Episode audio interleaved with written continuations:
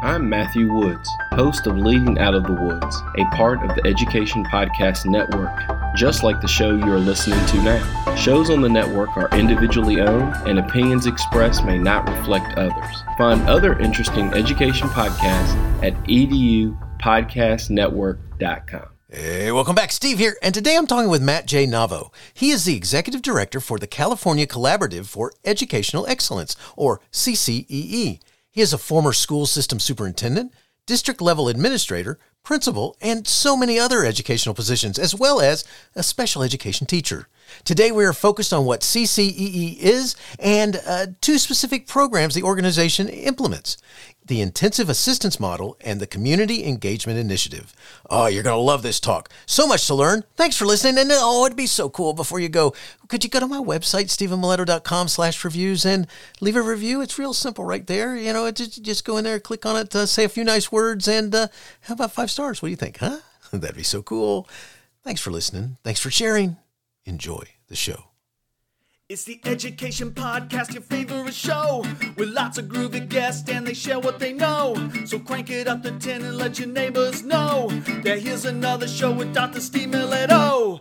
Teaching, learning, leading, K 12. Teaching, learning, leading, K 12. Teaching, learning, leading, K 12. Ah, ah, with Dr. Steve Miletti.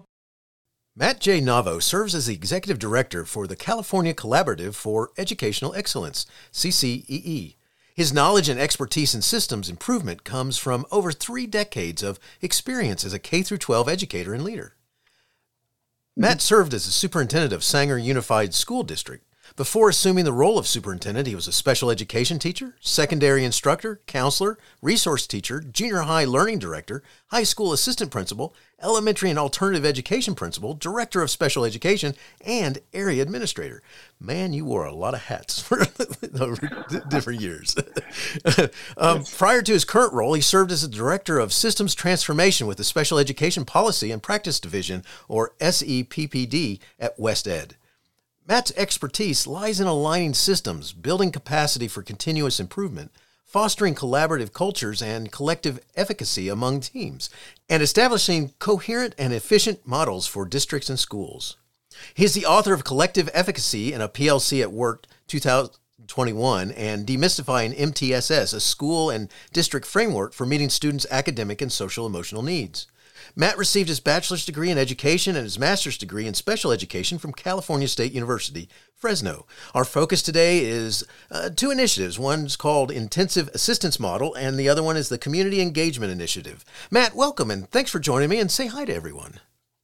Oh, good morning, Stephen. It's great to be here. Thank you for having me.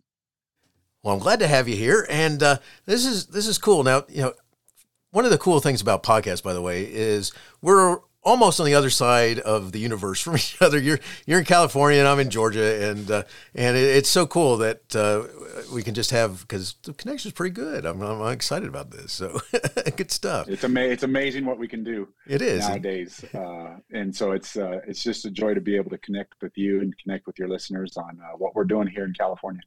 Well, glad to have you. And uh, before we get into our talk today, let's talk about you. You recently were a superintendent of a school system. What was something that you learned in that role that stays with you today? Oh, that's a great question. Yeah, I, I yes, I served in Sanger Unified for 19 years and was um, had some great leadership there and transitioned into superintendent. One of the things that stands out to me as I transitioned from the role from those various roles that you described into the role of superintendent is how long, just how long school transformation takes, and how important the professional and personal relationships are in moving that needle uh, for school for schools and school personnel. It it is complex, and I think that in this day and age, we it seems like many of those who are crafting policy around uh, education have little patience for the amount of time it takes to actually transform a school. That's that's so powerful it really is. Uh, it's that's thanks for sharing that because uh, it is something that it takes time and uh, many. It, it, it's crazy. It does. It does. I mean, you know, we've experienced. I had an opportunity with the National Center for Intensive Intervention under WestEd to see and work with 29 states.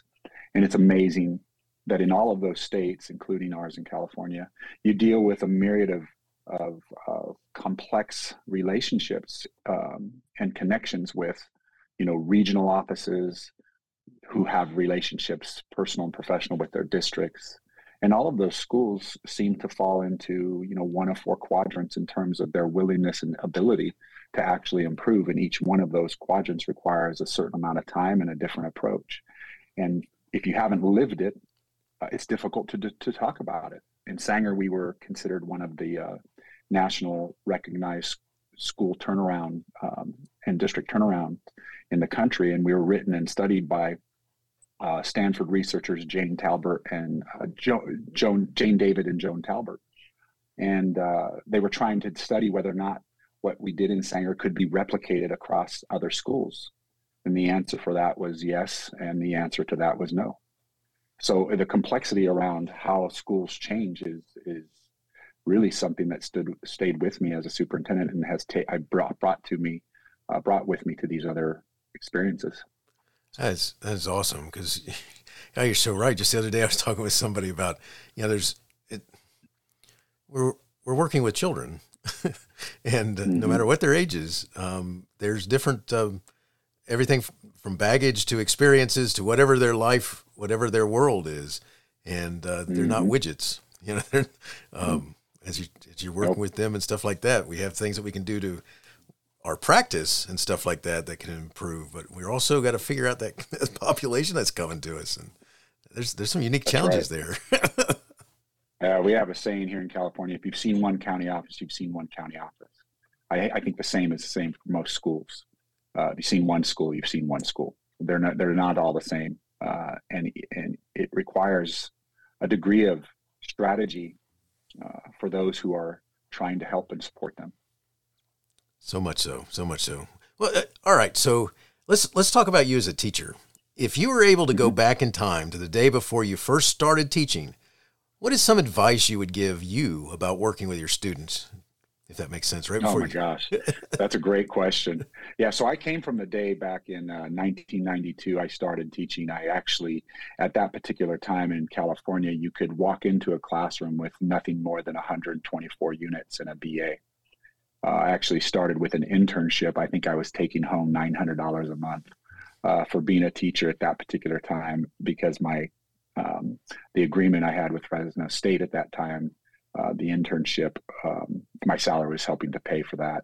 It was a great opportunity. I mean, it, I would have not probably entered the profession had it not been that easy to do so. And I learned a lot on the job that uh, had I had been had the opportunity and taken advantage of the opportunity to actually uh, expand my knowledge base around teaching and learning, it could have served me well. But I had great master teachers and I had great support. But I'll tell you, there's something that stood out to me a great deal when I got into that profession. Uh, as I look back, and it was what I missed as a young teacher going into that was how important creating a sense of belonging for kids is when it comes to helping them really move out of the fixed mindsets that they come to school with. I was so focused on trying to do my lessons plans, trying to make sure I was achieving the state uh, test benchmarks and um, my assessments were well written and I was on pace with my scope and sequence and uh, you know, it, just all the things that a new teacher does. Um, I thought I was creating enough space uh, to create a sense of belonging. But when I, as I've learned more about how important it is to for for students to sense a degree of warmth from a teacher, as well as a as well as a degree of understanding that they understand their circumstances. Um, I would have been a much better teacher. It would have taken me less time to do the things that I learned the hard way.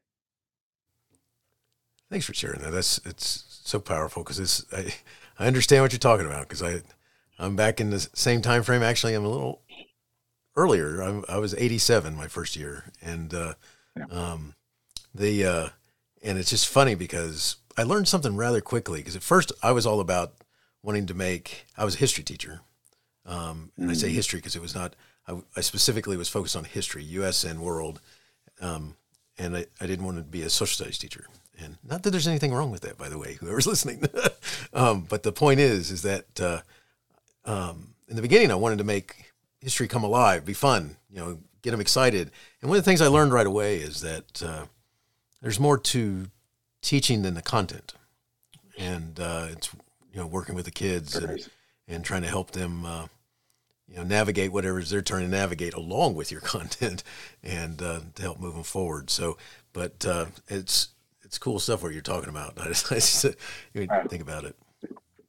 That's so important, Stephen. I mean, that's a that's the first thing I learned, right? And when I look back, is boy, I was focused on the outcomes um, because of the pressures that teachers feel around student achievement. But I'll tell you what, uh, I, the second thing I learned was if kids aren't learning, it's not their fault. It's mine as a teacher. And I had a I had a great leader who said, "Hey, just remember, Matt, uh, the parents don't keep the good ones at home. They're sending the best they have to us every day." I love that. So blaming their circumstances and situations that that outside of your control aren't isn't going to help you. And I remember that stuck with me. Right, it stuck with me because it's so it's so easy for us to get caught up in the myriad of things that uh, prevent students from coming with and presenting them their best selves. Uh, poverty, crime, and you know neglect. But I had to remember that the parents weren't keeping their good ones at home. They're they're sending the best they have every day, and it's my job to make sure that they have a sense of belonging and they're learning. Uh, and if uh, I'm not achieving those two things, it's not their fault. So that was hard because it was so quick back in the day, Stephen. You probably remember. We taught it; they just didn't learn it. Right. and that was that was sometimes the mantra. Uh, that that that mantra didn't serve me well as a young teacher. Yeah, I was, I I was uh, I I ex- experienced that on my own as well as saw mm-hmm. um, when I became a teacher. But yeah, that was something that uh, from the very beginning that that was not going to be my planet, and uh, but because you, you really hate that when because uh, I was somebody who benefited from a teacher realizing that I wasn't getting something, you know, that I wasn't really mm-hmm. understanding, but I was a good kid and moving, you know, knew how to play the game right so that you know I wouldn't mm-hmm. get the mm-hmm. attention of the teacher and, uh, and I, I, had this whole thing planned out. I had this where I would uh, sit in a certain area in the room, tell my friends don't talk to me when the teacher's talking, and I'd sit there and look at the teacher and look like it, and at least taking notes. and then you know, that's right. you know, and uh, and I, she figured out that uh, there was an area that I was struggling in, and uh, uh, she wouldn't play that game, so it was nice because it helped that's right. Kind of smack me into reality there. Uh, she didn't actually smack me. That's we, not my point. we all need a little bit of help once in a while. Yes, exactly. um, good stuff. All right, so let's talk about your current role. You're the executive director for the California Collaborative for Educational Excellence (CCEE).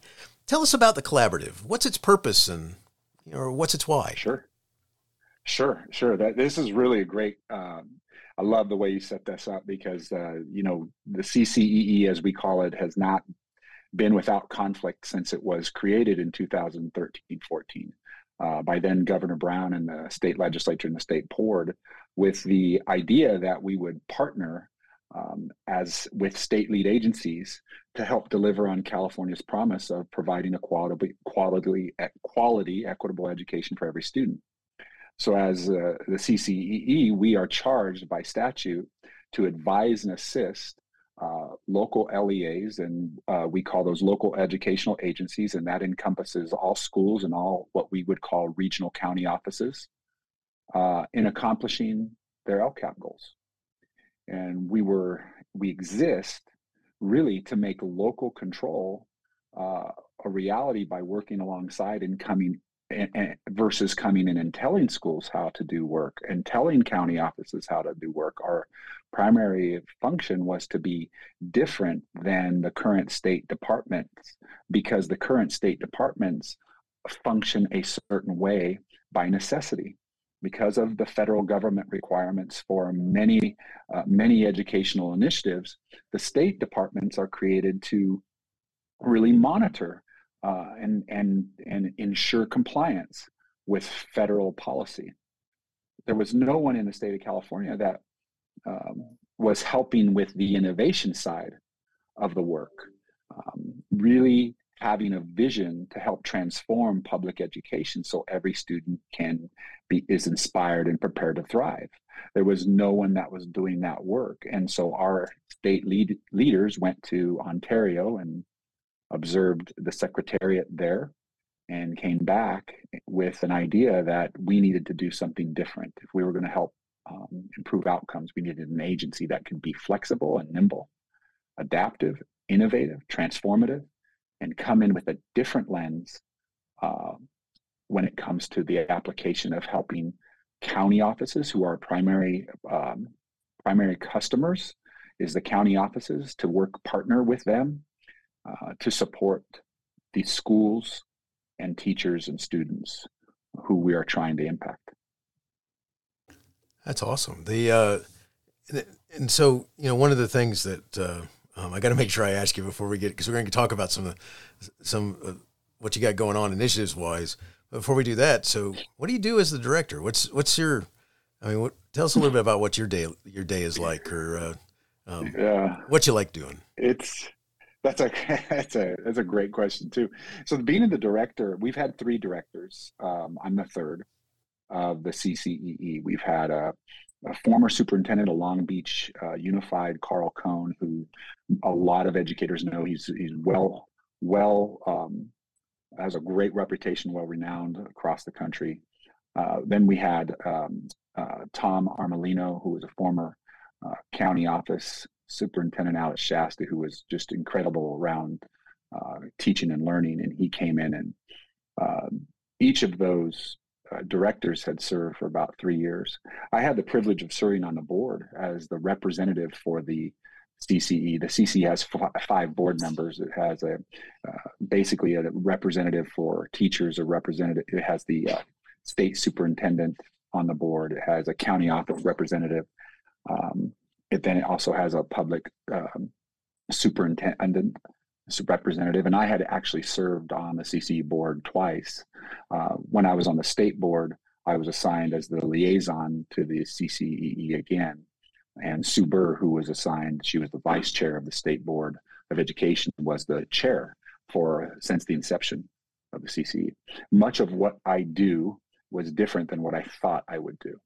So I find ways, my job, it, it, as I would sum it up, is to find ways to transform schools by building capacity within the statewide system of support through the partnerships with our local county offices that will enhance uh, professional learning, technical assistance, um, strategic thinking, connecting across the, the, the, state, and enhancing innovation. So I serve as uh, an executive director who is trying to cultivate a culture within the statewide system of support that uh, allows people to build the capacity through the innovative means to assist schools, trying to shift our, our lens from the compliance related issues that we have to do and foster a culture of collaboration to actually get the work done. It sounds easy, but when you're talking about coordinating across one of the most complex states in the country. We have 58 county offices uh, that cover 58 different regions that serve over 2,000 LEAs. LEAs uh, like LA Unified, who have over 650,000 students, to um, some of our districts up north that have uh, 10 students. And not all of those districts um, are built to do the same kinds of work that the state designates needs to be done. And they have to find different ways to deliver on some of the initiatives. And it's our job to really help find those ways, to bridge the gap uh, between the ideas and implementation so that we're ultimately serving students in a you know flexible means uh, but a tightly adhered to goal that's awesome. That's you know, and, and never in a million years would I think that's easy. Talking about challenges, it, I, just from the um, the the differences between one end of the state to the very other end of the state and everything in between. Um, wow, I can only imagine uh, what type of uh, you know, on top of that, I mean, one of the words you use is you're you're seeking collaboration, and uh, you know that's a that would be an interesting challenge just alone, um, just with places that are a little closer to each other as opposed to the the entire state. So cool. Um, yes, absolutely. Very nice. Uh, all right, so we're going to talk about a couple of uh, the uh, different programs that uh, you have. There's quite a few um, that you use to do what you do, and um, one of them we're going to talk about is this. I mean, let's let's take a little dive into how this unique statewide agency that you oversee um, in California is collaborating with school leaders to transform education. I mean, uh, let's talk about the intensive assistance model. What is that, and what do you do? Sure, the intensive assistance. So we have two ways work comes to us at the California Collaborative. Uh, one way is through legislation. So our legislative agencies, the Assembly and the Senate, governor, the state board will collaborate with the Department of Finance and they'll determine and prioritize a particular um, initiative through legislation, and they might tag the CCEE as the responsible party for delivering that or one of several partners to deliver that. We also have what we were created to do, with the, which is our statutory um, responsibility, which is to advise and assist LEAs in accomplishing their LCAP goals. Um, this initiative, the intensive assistance model, falls under uh, both of those. So, one, we have a legislative responsibility to provide de- direct technical assistance to districts who are not achieving the, um, the results they need. The county offices will make a referral to us to say, hey, we need more help. The CCE do- then does an assessment of whether or not they, how best to support and then we provide um, direct technical assistance to those districts. And that is, uh, if you were thinking on a scale of, uh, you know, uh, tier one, tier two, and tier three, tier one being the least amount of support to tier three, the intensive, the districts that we're serving right now, we would describe as being between two and three. And tier three, as, as it's represented currently, would be a referral to the State Department of Ed for um, oversight of that district. So we're a kind of a last ditch opportunity to really support districts before we run out of opportunities for how we can improve. And the intensive assistance model was created in a really, really um, interesting story, but it, and it's much longer than you probably have time for here. But basically, what the intensive assistance model does is when I served at the uh, both in my previous uh, districts and in the national center, we had uh, several states who were talking about some really unique work that they were doing to help uh, transform schools. But we met with one of those uh, states. Um, we sat down with them and we tried to find out more about what they were doing as part of our work. And in this state, they connected us to a school, and I'll never forget it. It was a teacher by the name of Darla Sampley. She was a fifth and sixth grade social studies teacher at Spradling Elementary. And we met with her and I asked her, you know, tell me about this work that you're doing, this this new innovative approach to transforming schools. You're a teacher, how's it affecting you? She goes on to describe this guiding coalition that she's working in. And guiding coalition, Stephen, is a is a is language that we used in in my former district. It was predicated on the idea that you, you in order to improve teaching and learning, you have to have a foundation of rich professional collaboration amongst teachers. You have to create time, intentionally create time where teachers can come together and answer four specific questions around student learning. The first one being what do we want students to know and be able to do? They have to be able to have time. And what we were finding in our former place was teachers, many districts have prep time carved into the day for teachers to prepare, prepare for the upcoming day. And they need that lesson planning materials, uh, articulation with others. But they didn't have carved out was this specific time to focus on just student learning. And in, in our former experience, we had a guiding coalition. This was like the group of teachers that were helping to navigate the how teachers collaborate and what they collaborate about. How do they prioritize standards? How do they deconstruct those standards in a way that helps them uh, achieve goals in a meaningful way? How do they craft together common formative assessments? How do they set up their scope and sequence so that the students that the essential standards that students need to know they can they can acquire those that learning so that they're prepared for the next grade? Well, Darla describes this. And I asked her, well, that sounds really familiar. Can you tell me what they do? And she says, Our job as a guiding coalition, and granted, this is a in a school that did, had very little collaboration. She's, and I'm paraphrasing here, is to ensure that equitable teaching practices are used in every classroom we have. And so I remember asking her, Well, this is amazing. Can you tell me who's leading this work? And she said, Well, we are. And I said, Well, I understand that. But which administrator is actually leading this work? So that I could speak to them a little bit more about how they're crafting this conversation. She said, There is no administrator, it's us as teachers.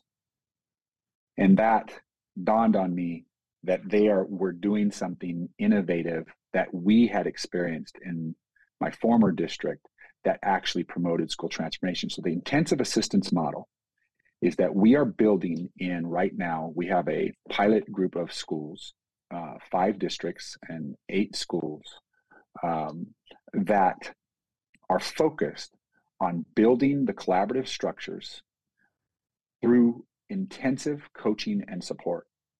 And so each of these schools that that had signed up and said, we want to do this work, we want to learn how to collaborate, we want our teachers to be able to focus on teaching and learning, have signed assurances that they would do certain things to make sure that they prioritize for these teachers at these schools collaborative conversations around student learning.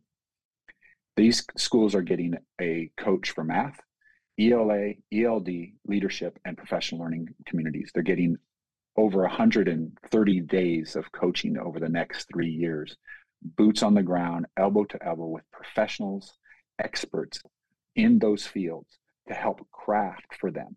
In these schools, is that these teachers are um, not only going to achieve higher results in student performance, but they have cultivated a culture that allows them to uh, deconstruct the challenges in their school when it comes to mental health, behavioral health, uh, or, or, instructional effect, uh, efficacy. They are um, articulating to us that this is the model, this is what we needed. The professional learning that we've engaged, this pray and spray kind of professional learning where we go and we sit for a full day, we miss our kids, we then have to leave that professional learning and figure out how to implement. That's not the ticket for us. The ticket is elbow to elbow coaching. And this is an intensive depth of investment for us as a state because what our goal is is to create these schools will become national model schools for collaboration and these teachers will become national leaders for collaboration and we will use these schools and these teachers and their knowledge to help share that with other schools so you're building out a, a pyramid of learning and peer-to-peer learning that begins to take over and helps transform schools. We have learned that schools transform not because somebody comes in and says this is how you do the work. Schools transform because teachers encourage one another and say this is how i did the work. I like that a lot. That's awesome. Because that's uh that's oh that's so right on the money with uh um, the, the power of the teachers is they they encourage each other and uh, focus on, on on what matters, and that's mm-hmm. ah, that's powerful. Good stuff. I I, all right. So, um, you know, one of the things that uh, another program that I want to get you to talk about is community the community engagement initiative. But before you do that, can you talk about a little bit about what it looks like the intensive assistant model? I mean, what what does that look like when you're um, working with them or with the teams or however it's going? I mean, what would someone notice? So they would notice immediately when they come in to a school in this model they would know that they're notice that the principal, first and foremost, is at the table during the professional learning with teachers. So their leadership team sits and deconstruct st- standards. Their, their principals and leadership sit with those teams and grapple with as much about learning that as the teachers do. That's a that's a difference than what you would see in other schools. Oftentimes, what you will see in other uh, school sites or people who are not oriented in this way, school systems that aren't oriented in this way. Is the teachers are doing learning, but the principal's out on the peripheral. they're they're watching or they're observing or they're monitoring they're not in the work. These te- these principals and leaders are in the work. You would hear uh, language around a guiding coalition not a leadership team. A guiding coalition would be a, a, a group of teachers focused on improvement of learning not a leadership team that's focused on managing learning. So you would see those differences. You would see teachers sitting together and not talking about all uh, what the next week's uh, field trip looks like. You'd be hearing teachers talking and bringing data to a conversation that says, here's what we said our students needed to be able to learn and do. Here are the results uh, from our common assessments. Now, what are we going to do for those that already learned it? And what are we going to do for those that didn't learn it? They would have those two questions embedded in. So you would see a different uh, orientation around how they collaborate. And most importantly, you would see collective efficacy at a level that you would not see. I'll give you a, uh, an example. In schools that are not in the intensive assistance model, in schools that are working in a traditional sense, you, you see a belabored and tired educator. In schools in the intensive assistance model, you see a belabored and tired educator who has hope, excitement, and anticipation that they're actually going to move this needle. And you see a level of vulnerability and a willingness to say, we thought we were doing this work well. We aren't. And we weren't. And now we're starting to. It's a different way of talking about the work that when leaders come into these schools, they'd be amazed and they would leave there saying, How do I get my teachers to talk this way? How do I get my teachers to get excited about teaching and learning in this way? And our first uh, answer to them is you got to you got to get off the peripheral, off the edge of the inside, and you got to get in the work. You got to get in the alleys. There's a picture I heard uh, came out of LA Times once. It was a, a note for leaders, and it said the only way you're going to improve uh, your organization is get off the edge of the inside. And what that means is like when most people are flying into a Las Vegas or a San Francisco, at, in the evening, if, if or driving in for that matter, most of us uh, have seen the lights and the beauty and the excitement, and you get the energy and the euphoria of coming in. That's called being on the edge of the inside. And then you get in and you see the alleys, and you see some poverty, and you see the dirt, and you realize there's a lot more here. There's a lot to do here. It's not as it's not as pretty as it looked well, they were saying to to leaders, you got to get off the edge of the inside. You got to get in in the, the nooks and crannies with teachers. You got to start learning to teach again. And that's what the difference you would see in these schools. That's awesome. That's powerful. It's it's uh, you give me goosebumps, man. I, this uh, gets me gets me excited too because there's an empowerment with these teachers that with these educators that are experiencing that. Here's the here's the kicker though, Steve how do states do this work is really challenging. How do states lead this work is really challenging. You know, especially with the intensive coaching that's required. I can imagine. I, you know, one of the things that I would think is a challenge that you have to contend with is the uh, the teacher, the team member, just waiting to be, you know, kind of like the thought that yeah, you want me to participate, and then you're gonna, you know, push me aside and then tell me how to do it right you know, or um, I don't know if that makes sense or not, but the, the thought that uh, they're just waiting for you to like pull the pull the branch out from underneath and the plug on the on the uh, the sink or whatever and say, uh, um, you know, now now we're really going to step in and tell you we, that was just a, you know, getting you to, you know, just kind of messing with you a little oh, bit. Yeah. well, I mean, how many times this too shall pass, right? I mean, right. How many right. times we were incredibly dysfunctional in in my former district prior to our uh, ongoing transformation. I'll tell you what, there wasn't a, F, a federal program monitoring, there wasn't a compliance document, there wasn't a state oversight that our teachers couldn't figure out how to make anything they wanted work. Because they were so used to people coming in and telling them this is how you oh yeah we can do that. Yeah we'll do that. We can produce that plan. We can rewrite that plan for you. We can articulate the objectives the bottom line was they got so used to just having people come in and saying and hammering them about what they're not doing that they got incredibly skilled at uh, creating an, a, a hallucination or an illusion and those people would leave okay great you're on the right track and nothing really was changing it's as a result of any of that. Right, right. Oh my gosh. Um, well, cool stuff. This is uh, this is exciting what you're talking about. This is uh, I love it. Uh, so I want to I want to shift gears on you, and I want to ask you about an, another program, which is called the Community Engagement Initiative. I mean, tell us what this is all about. So the, the, Community Engagement Initiative was created by the legislature in 2018. It had a, the, the following purposes. It really was about building capacity in communities and schools to have difficult conversations with each other that would build trust and focus on improving outcomes for pupils. I mean, that, that was the number one goal. The, the second was identifying effective models for community engagement. So how did how did districts come into space with their communities when they don't all speak the same language, when they don't understand the complexity of school funding, how do they create metrics to help uh, people in the community evaluate whether or not things are working? And the second was to develop these peer-to-peer uh, connections and partnerships between districts uh, and schools and counties to be able to do this work. And the and the last one was just how do we scale it up? Those four really was how do you scale these kinds of um, conversations up. And San Bernardino County was the leader of uh, CEI, we call it CEI 1.0. And then last year, the legislature passed $100 million for community engagement 2.0. And San Diego County is now leading that work along with some partner agencies. Our Families In Schools and CABE have always been uh, partners in this work. And we work to facilitate that conversation and ensure that the deliverables are being met that the legislature articulated articulated as the aspirational goals for this work.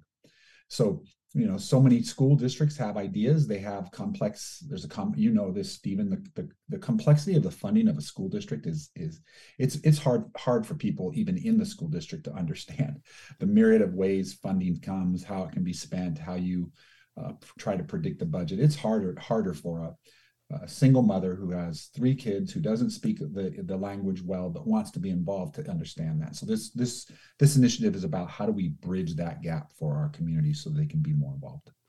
That's awesome. I love it. Uh, and you're so right. Trying to understand it as a professional who's in the in the world going hmm okay now let me see. I, I can't combine this money with that money and i got to take care of this and i got to take care of that. I got to come up with some other funds. What other funds do i have? Yeah. That's right that's it's, right. It's interesting. So, uh, what a great what a great uh, focus this program has. So, so what's it look like? Uh, give me an example of you know someone walking in there and they're they're going to experience what this school's doing differently if they're part of this program. What what's it look like? Well, if they walked into um, a facilitated group that uh, of our community engagement districts, be they would see a an, an intense facilitation being done by parents and educators together. So, so often the first orientation is oftentimes when you have a community conversation, uh, you often see the community being talked at by the school leaders or, or teachers who are trying to deliver some sense of understanding around what um, the goal is or the um, the initiative is in the district. In this particular case, you would see legwork and, and work being done in the background that has created a situation where parents are as much a part of that leadership and as much a part of leading that discussion and helping parents get through it as it would be uh, school educators and leaders. So you would see that orientation quite significantly different. You would see uh, a difference in the way that schools uh, and districts uh, creating access for their communities. So we, you know, when you come into a traditional sense, you would have a community that gets pulled together with a school district because they're having a open house, back to school night. And they would call those community engagement initiatives. Those are things that we do to engage the community in our work. In the CEI, we're trying to move beyond that. Those, those are what we would call passive engagement. Uh, when a community is invited to be part of an, uh, of an experience and they are sitting and getting and receiving some information, that's passive. We're trying to move beyond that in the community engagement. You would see much more active engagement, where every time that a community comes together in these districts, they're actively participating in some way, whether the school is trying to acquire information from them so that they can uh, have a better sense as to how to support them, or whether uh, the community is as much a part of the planning and the development and the delivery of the coordinated efforts as they are. And that's what we're trying to do. So you would see a difference, distinct difference between the passive engagement of those who are not in CEI and those districts and communities who are in CEI, a much more active way of engaging with one another. Uh, and you would you would not experience a community partnership with a school or district that doesn't have some form of active participation from parents. You would very rarely see them come and sit and get like you would a, ba- a traditional back to school night stephen you know you'd have parents come and uh, they get uh, they they come and they meet their teachers and the teachers talk to them and what's right. the first thing they usually talk to them about? The rules. Right. Nice. Nice, nice welcoming topic yes. Yeah it, it's the rules. Here's the rules to my class. Here's what we do we're trying to move beyond that. You know parents don't need to come and yes they can read that if they have a question about that but let's talk about how you as a teacher are going to um, support their students when they don't learn and how parents can be involved. And let's get some parents up there who are in the CEI can talk a little bit about how parents who want to access the system can better access the system. That's what we want to do. So that's what CEI is trying to do. That was the vision of the legislature and the governor, and that's what we're trying to deliver. That's awesome. I love it. Uh, two very powerful, and, and and they're just part of a, a huge iceberg you've got here of of programs that you do. So how, how does how, how does it you know a, a, school or a school system or community? I mean, how how are you in you know does, do they engage you? Do do they engage you, or is some other method that says you're now going to work with this program, this school over here? I mean, how does that happen? Yeah, we we we don't turn anybody away. So uh, you know our our team. I have a fantastic team at uh, CCEE. We have, you know, th- over 30 people across the state uh, who are experts in the field working with schools. And usually they come through the county offices. So the county offices will like identify, hey, we have a school that's in need of unique supports and services. But we also have schools that come to us directly and say, how do I get involved in CEI? How can I be a part of that? We usually launch through our list serve a number of ways, um, and we give people information so that they can be involved. The easiest thing is to go to our website at uh, ccee-ca.org and they can look at each of our centers within the CCEE. They can find out um, uh, who the staff, who the team is, which initiatives they lead. Um, Stephen Sterling Mitchell, David Toston, are one the leaders for CEI, and they can easily access them and say, you know, can I learn more uh, about what you're doing? Especially if there's states listening to this podcast or state leaders and they're wanting to know more about, okay, how did California organize this? That's where they would go, and we have tons of information we can share. Very cool. So, so if you know, as we're wrapping up here, one of the things that, uh, and I know you said how they could find out more information about that, but how about if they want to reach out to you or to, to know specifically how your group sure. works?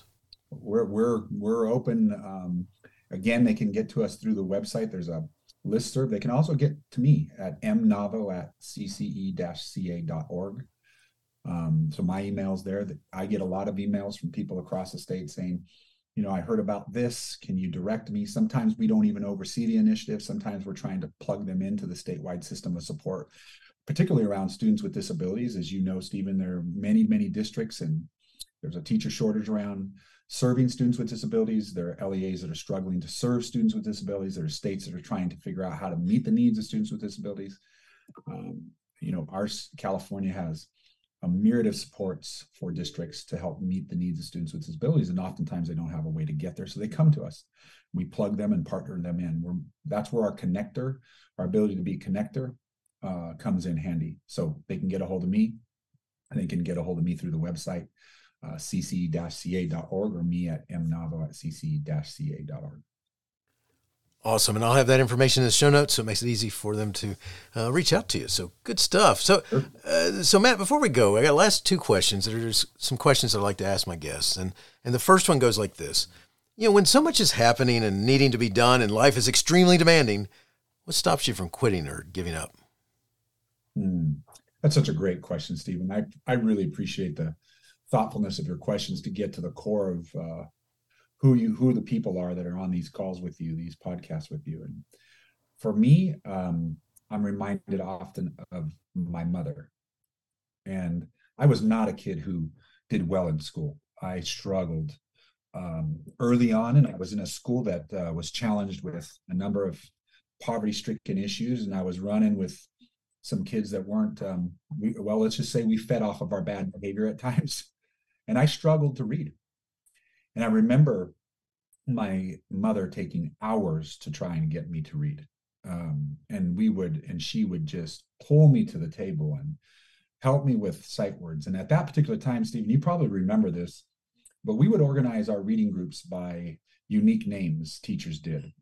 Um, they had them in groups, and if you were the Blue Jays, you got to the table, and you knew the Blue Jays were reading at uh, above grade level, just by nature of the name. Right. and uh, you know, I was in the Blackbirds. And we were not reading at grade level, and uh, so I remember how that felt. And it wasn't that teachers and educators crafted a system to intentionally um, create a stigma or a situation for students. That was the best we knew how to do at that particular time. And my mom didn't give up. I had a teacher that didn't give up. And so I struggle when I grapple with, well, this is not going to work. We're never going to fix the system. We're never going to fix the complexity of the state. The legislature is never going to stop passing bills. Uh, we had over 600 education bills in our state this year. The, you know, we're never going to do this, never going to do that. And, and in spite of all of that, when it gets down to the boots on the ground, it all none of that matters. All that matters is that the educators that are in front of kids don't give up on them. And if I can do something that can help foster and create space that gives them a little bit more, then it's worth it. Love it. That is so awesome. I, you know, that's uh, give me chills again, man. This is good. I love this. uh, I appreciate that. Last question I got for you, Matt. It goes like this: Do you have a teacher in your past who made a difference in your life? If so, who was it, and what would you say if given the chance to say thank you? Boy, uh, you know, a teacher that comes to mind is Miss Shirley Cox. She was my fifth grade teacher at Sierra Vista Elementary in Clovis. And, it, and I didn't get an opportunity to thank her. But I remember this. The only thing I was really good at at that particular age was sports. You know, like a lot of young young kids, Stephen, there's that are struggling to read, you you gravitate to some form of athletic. It creates a sense of belonging for you. And uh, at that particular time, I did. You know, my mother was a thank God she married a wonderful, uh, I had a wonderful stepfather, but early on we were on our own. And I remember um, having a football coach and coaches. Uh, I was fairly good, and so I was out there. Uh, Shirley Cox, I'll never forget it. She said to me, um, "You're not going to practice until you learn to read." and I remember my coaches coming in and going, "Hey, he needs to be out." I was, you know, playing quarterback at the time. He needs to be out there uh, when is this going to be done? She said, when he learns to read. Nice. And oh God, it was painful. I I resented that so much. Uh, but you know what? She she probably saved me. So I would thank her.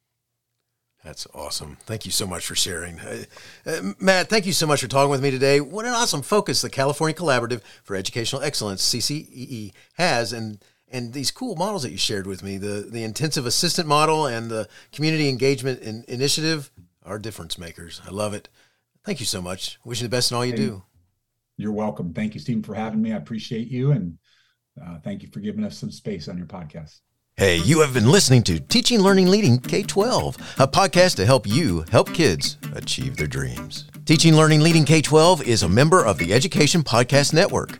Podcasts for educators, podcasts by educators. Teaching, Learning, Leading K 12 is a member of the podcast network based in Canada called Voice Ed Radio.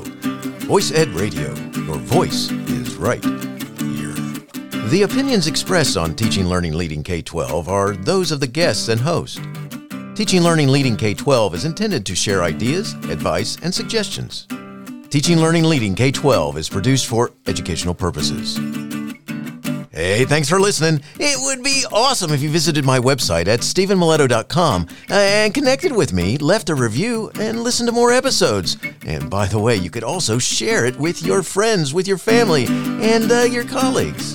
Thanks so much. You're awesome.